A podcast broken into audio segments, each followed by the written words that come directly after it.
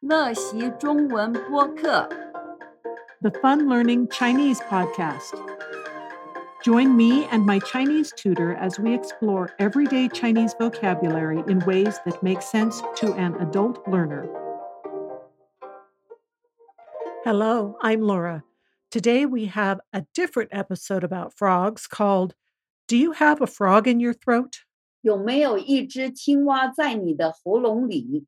In order to fully unlock the mysteries of this story, you'll want to head over to funlearningchinese.com and make sure that you are a Fun Learning Chinese Firecracker member if you aren't already. We have monthly and annual memberships, and it's all explained on the homepage, funlearningchinese.com. Now for some vocabulary to tune your ears. 喉咙、包准、疯子、可没、意思、 沙哑、通常、痰、痰液、唾液、得了、倘若、病、严重、医师、护士、是否、发炎、往往、这一来、化解、松开来、卡拉 OK、至于、由于、以上、个案、例子，并不是、特殊。So, why would we want to talk about frogs in your throat?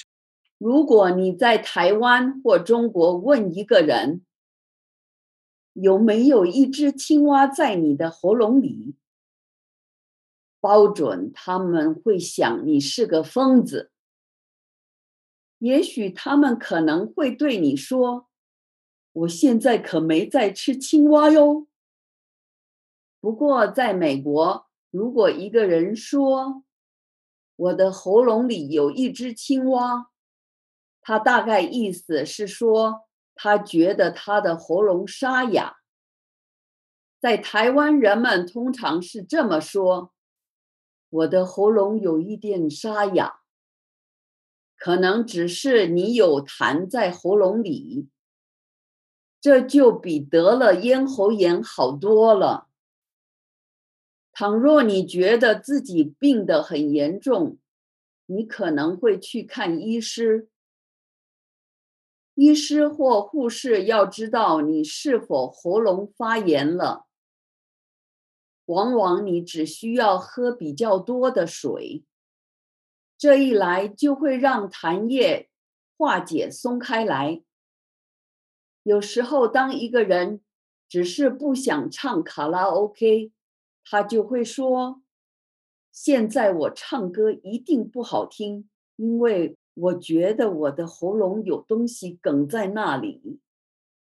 至于在美国，由于以上的个案或例子，并不是很特殊，听到一个人说：“我的喉咙里有一只青蛙。”